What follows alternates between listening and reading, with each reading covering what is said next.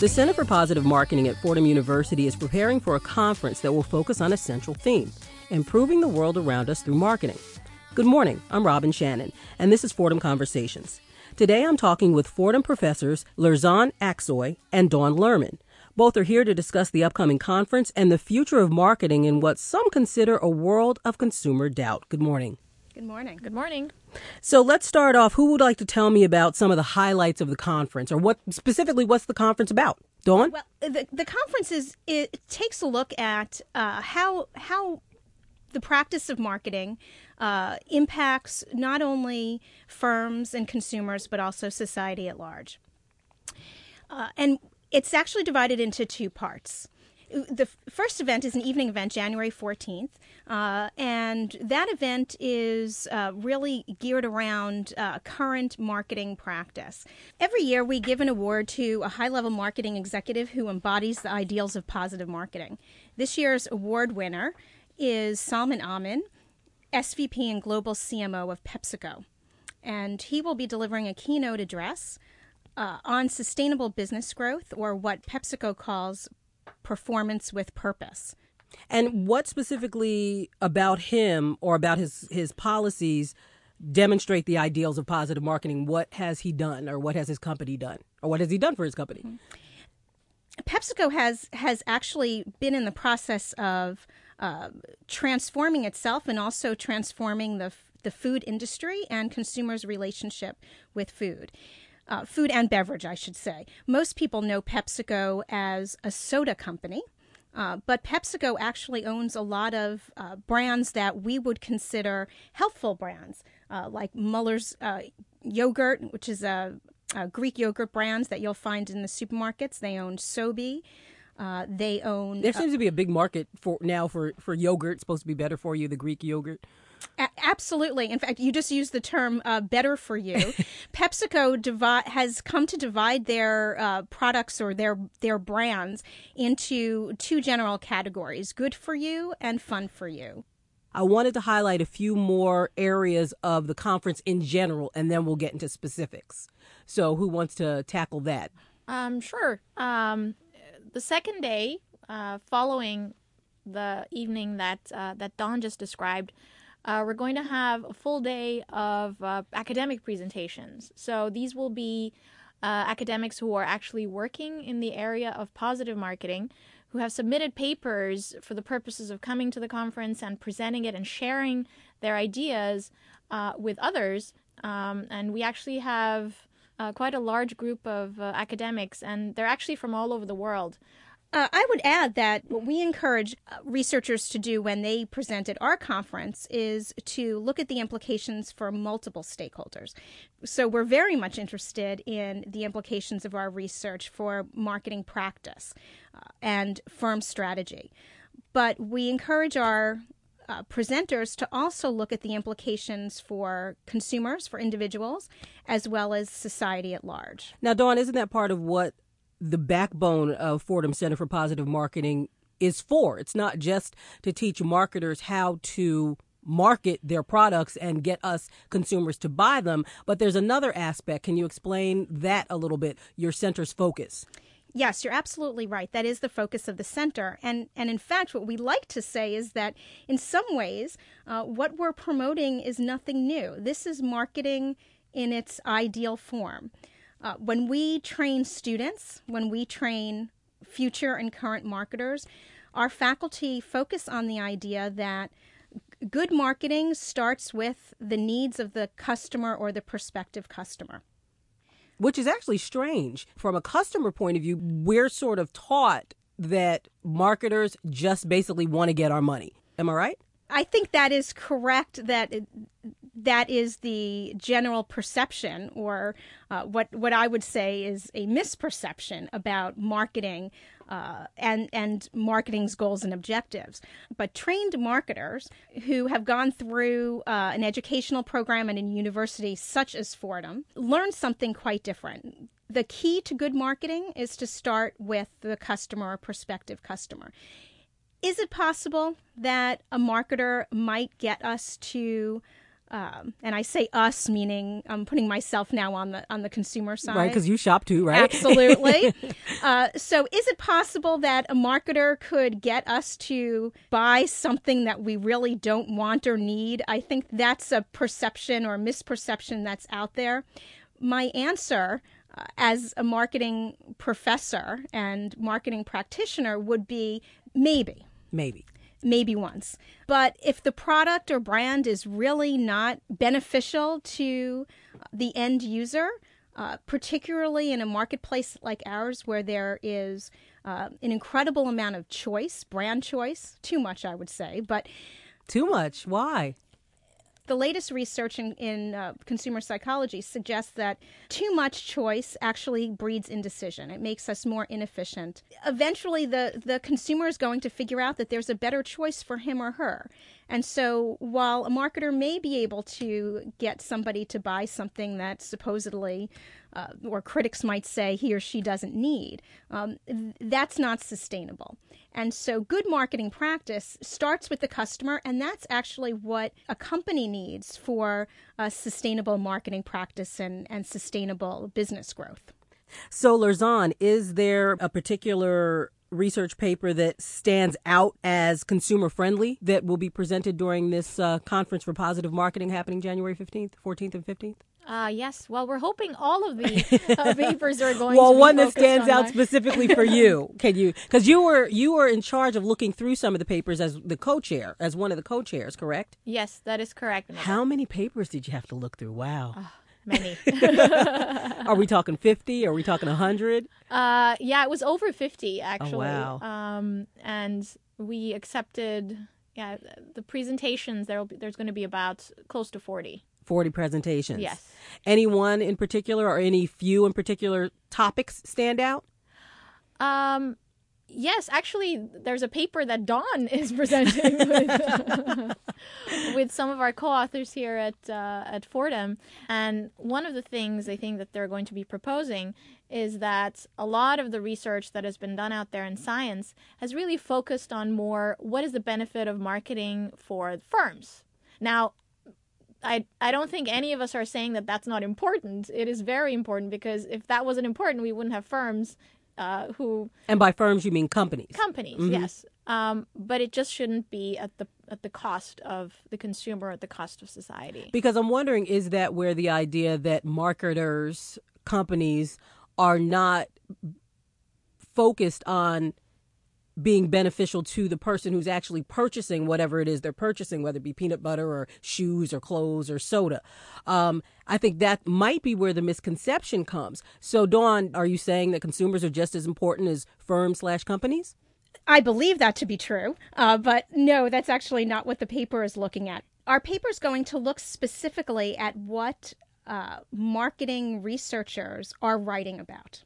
Marketing researchers typically publish their studies in academic journals. And these are mostly focused on companies as opposed to consumers. Is that correct? That's exactly right. What was so interesting to us is that the American Marketing Association, which puts out and regularly updates its definition of marketing, despite the fact that they put out this definition that focuses on individuals, our hypothesis was that most researchers, when they publish their work, don't actually consider how well marketers are doing at fulfilling those needs.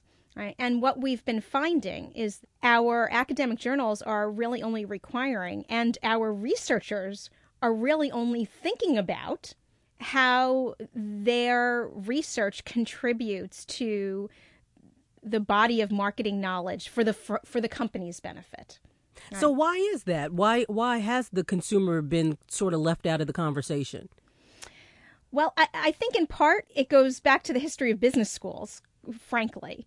For decades, business schools have been walking a fine line between being academic institutions in the traditional sense versus serving industry or serving the professions. And after all, what we're doing is in a business school is we're training students to work in very particular professions or very particular functions. So it would make sense from that perspective that we would consider how our research can be used by companies, by managers.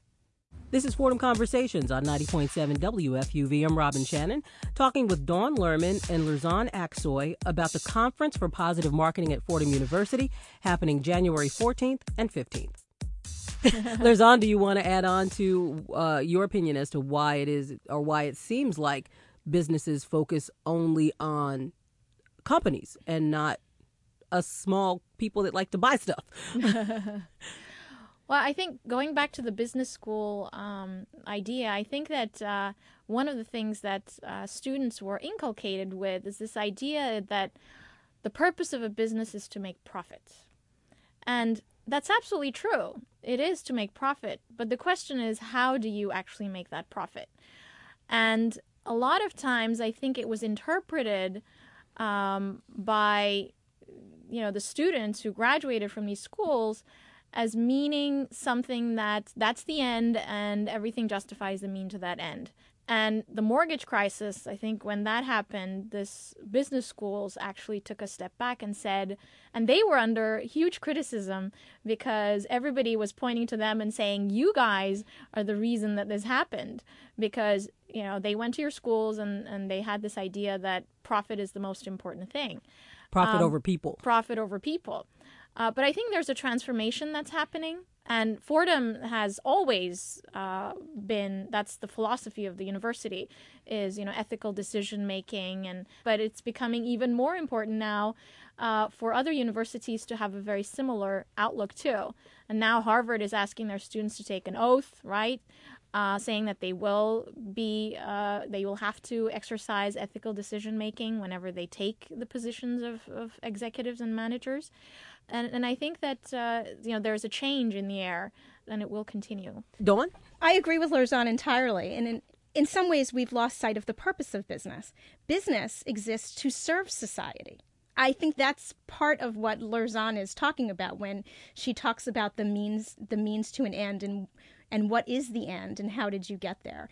In fact, David Gauchi, dean of our Graduate School of Business Education, will be addressing this exact issue at our networking reception on January 14th with a talk entitled Business is a Noble Profession. So we have the reception on the 14th, and then the research papers presented on the 15th, January 15th. Is that correct? That's correct. Lerzan, it seems that customer loyalty is approaching its lowest levels in some of the reading that I've been doing, but managers continue to sort of like ride this loyalty bandwagon to try to make customers loyal at all costs. Why is this, and does it work? Yeah. It's absolutely true that loyalty is at its lowest level today compared to maybe about 50 years ago. And by the way, that's not just consumer loyalty. It's all sorts of loyalty in our life, whether it's employee loyalty or whether it's friends and family, but consumer loyalty in particular. And the reason is what Dawn was talking about, which is the amount of options that consumers have today in the marketplace. So today we don't actually talk about exclusive loyalty, being loyal to just one particular brand, because most consumers actually think about it in terms of a portfolio. So if I'm, you know, talking about a particular category that I purchase, I frequently as a consumer will think about all the multiple brands that I use. And there's a reason why consumers use multiple brands. Why? Because each of them actually fulfills a different need. There's a lot of variety-seeking behavior, meaning that we as humans really get bored of drinking the same thing over and over again.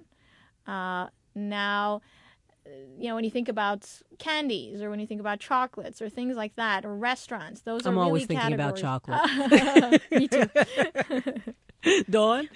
My understanding is that in soft drinks, particularly when we're talking about Coke versus Pepsi, one does have a lot of loyalty. It's perhaps in part related to taste, but more likely related to a relationship that consumers have with the brand and what the brand means to them. But in many categories, as Lerzan was pointing out, such as candy, variety seeking tends to take over. This can even happen in the toothpaste category. Mm-hmm. So going back to my initial question, managers seem to be focused on creating this customer loyalty. Am I wrong in saying that? Oh, yes. That's what they want. But it's not necessarily working. So should they work harder or should they try to change tactics? Uh-huh. There are actually a lot of reasons why it doesn't work. It's too grand. It's too broad. Yeah, there are a lot of things in that. But can you give me like a top two? Probably one of the first things that's why these initiatives may not work is because, as you said, they try to actually buy the loyalty of the customer. You know, when you think about these loyalty programs, for instance, that's one of the papers that is being presented as well at the conference.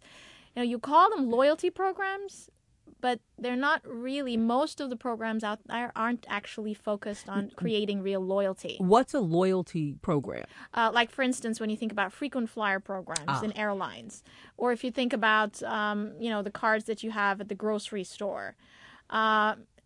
We actually, if we fly multiple airlines, we have cards from multiple. Yeah, that's true. Multiple institutions. So where's the loyalty now, right? Right. That's because loyalty, when you think about true loyalty, it's more than just behavior. And when you think about defining what actually customer loyalty is, there's a component to it that is, how do you actually behave? Do you actually buy the product over and over again? And that's a very important part of it. But you know, you can think about products in your own life that you buy over and over again, even though you don't like them. Dawn, you were going to comment on this? Is loyalty simply repurchase, or is it a commitment, right? A commitment to buy. So we might repurchase the same brand, buy it over and over again, as you say, because it's convenient. It's the only one available.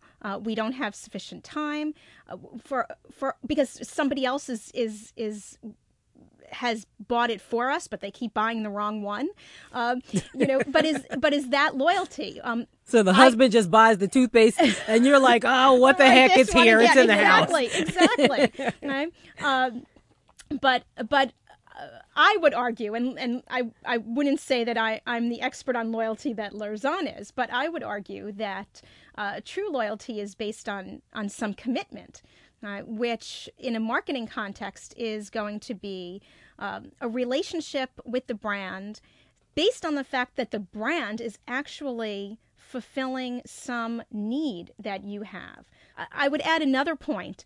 You and Lerzan were talking about what companies are doing. One of the reasons why we've seen so much brand proliferation, which is something I was talking about before, is because companies realize that consumers engage in variety-seeking behavior, and better to have 10 different flavors of the same product or 15 varieties of name your brand toothpaste, and have consumers engage in variety-seeking within the brand than to do it across brands. Right. So, Lerzan, is there another approach that marketers can use to tap into customer loyalty if this is at a low level? There are little things that you can do. And I actually had an article that was just published in the Harvard Business Review that talks exactly about that.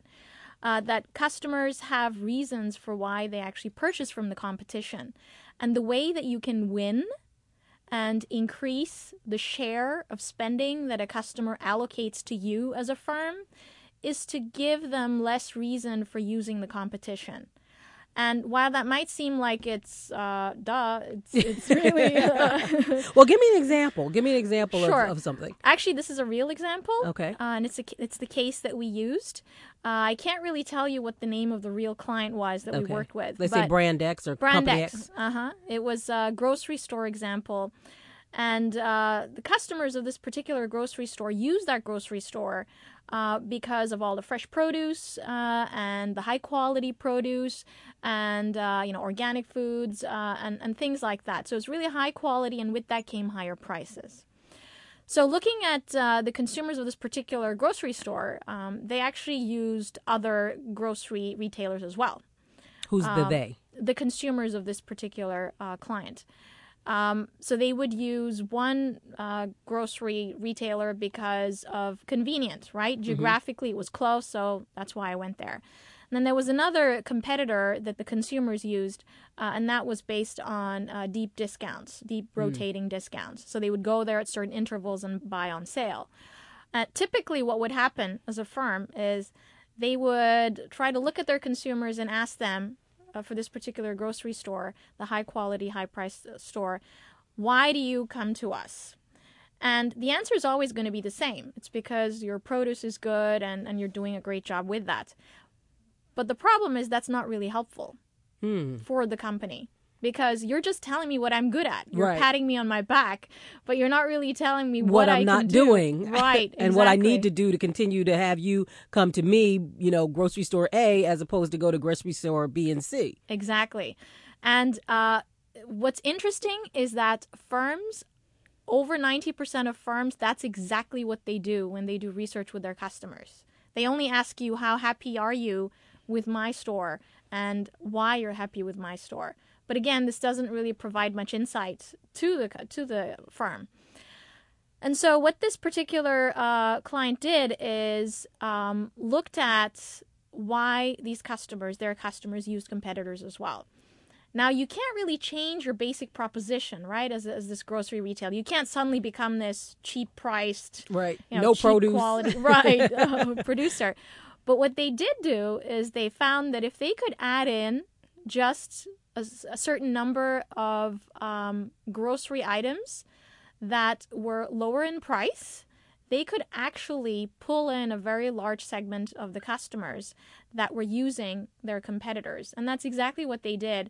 And just that little difference actually increased their revenues by about 6%, which translated to several $millions in profit. Am I asking a silly question? Why don't more companies say, hey, what am I not doing? It's about what you get used to doing. It becomes a habit. So once you start doing something as a manager, that's the way you think that things are supposed to be. And especially if all your competition is doing the same thing, you tend to then jump on the bandwagon and say, yeah, that's the way it's supposed to be done. And you don't actually think about it twice or question that until, you know, somebody comes along and brings forth an idea that sort of challenges that. But it's really about habits. As humans, we're creatures of habit, and it's hard to think out of the box, you know, to take a step back and think out of the box and say, what I'm doing, does it really make sense? Well, does the Center for Positive Marketing have that aspect of teaching when it comes to teaching the next group of business leaders and marketers, Dawn? Absolutely. Our faculty are constantly encouraging our students to question their assumptions, to avoid the kind of tunnel vision that Lerzan is talking about, and to take a broad look at the marketplace. Don't just examine your own customers and your own marketing practices, but always have your radar on for what's going on in the larger marketplace, whether or not you think it's directly relevant to you. It seems like there is a new wave of thinking when it comes to marketing, marketers, and how consumers interact with marketers. Is that correct? Yes, that would absolutely be correct. And I was going to give an example specifically with Pepsi. I think Pepsi is a company that really understands this very well.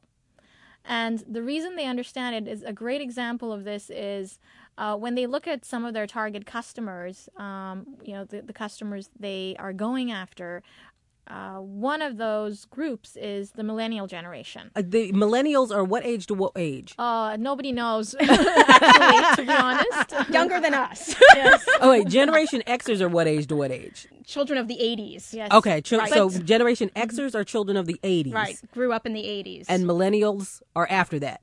Yes, and one of the things that is very clear about this generation is that they get bored easily. And they constantly want change. They want to be entertained.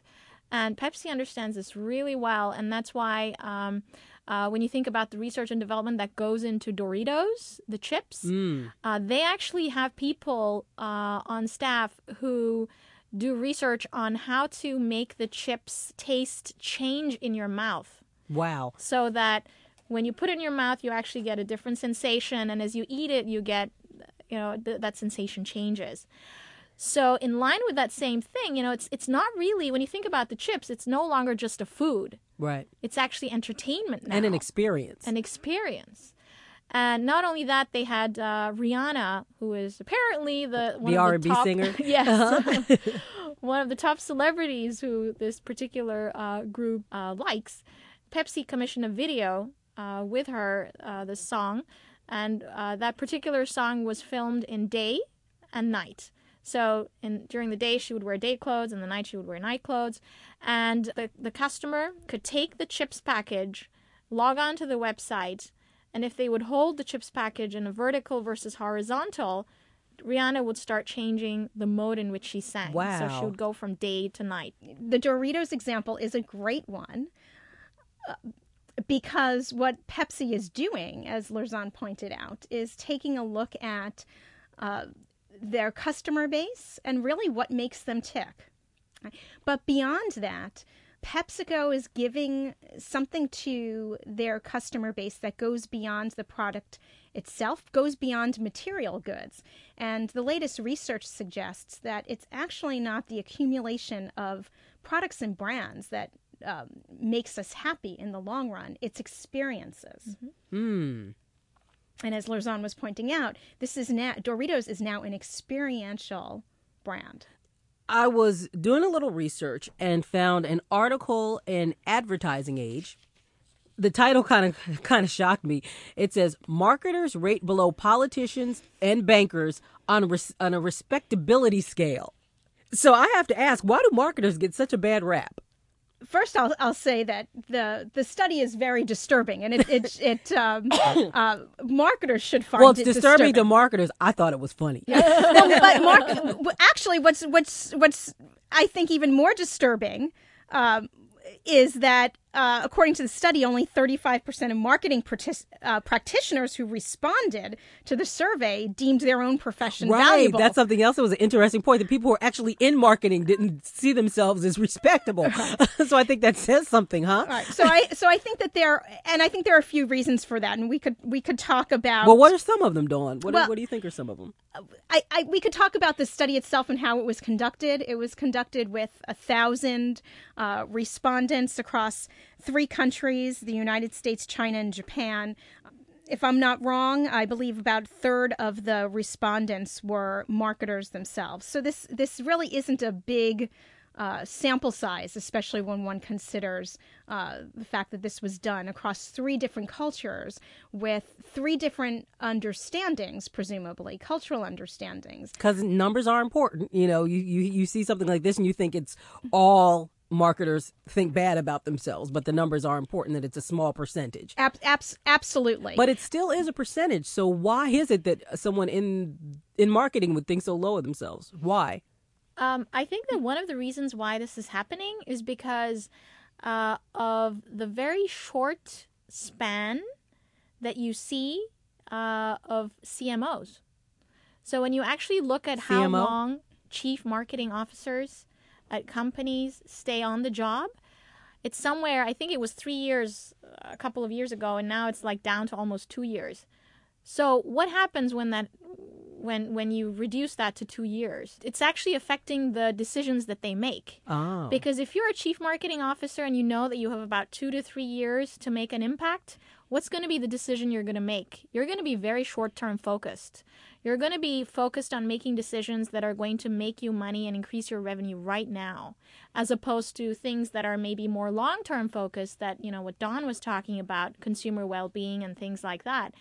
I would add that that's another reason why Salman Amin of Pepsi is so deserving of this award. Pepsi is focusing as much as it possibly can on longer-term issues. So the Center for Positive Marketing at Fordham University's conference, the awards and networking reception is January 14th. The academic presentation is January 15th. So where can we find out more about the Conference for Positive Marketing that's happening at Fordham? On our website at www.centerforpositivemarketing.org, we have the programs for each of the 2 days up on our website, and listeners can register online through our website. Advanced registration is required. This has been Fordham Conversations on 90.7 WFUV. I'm Robin Shannon. Stay tuned for George Bodarkey and Cityscape. That's up next.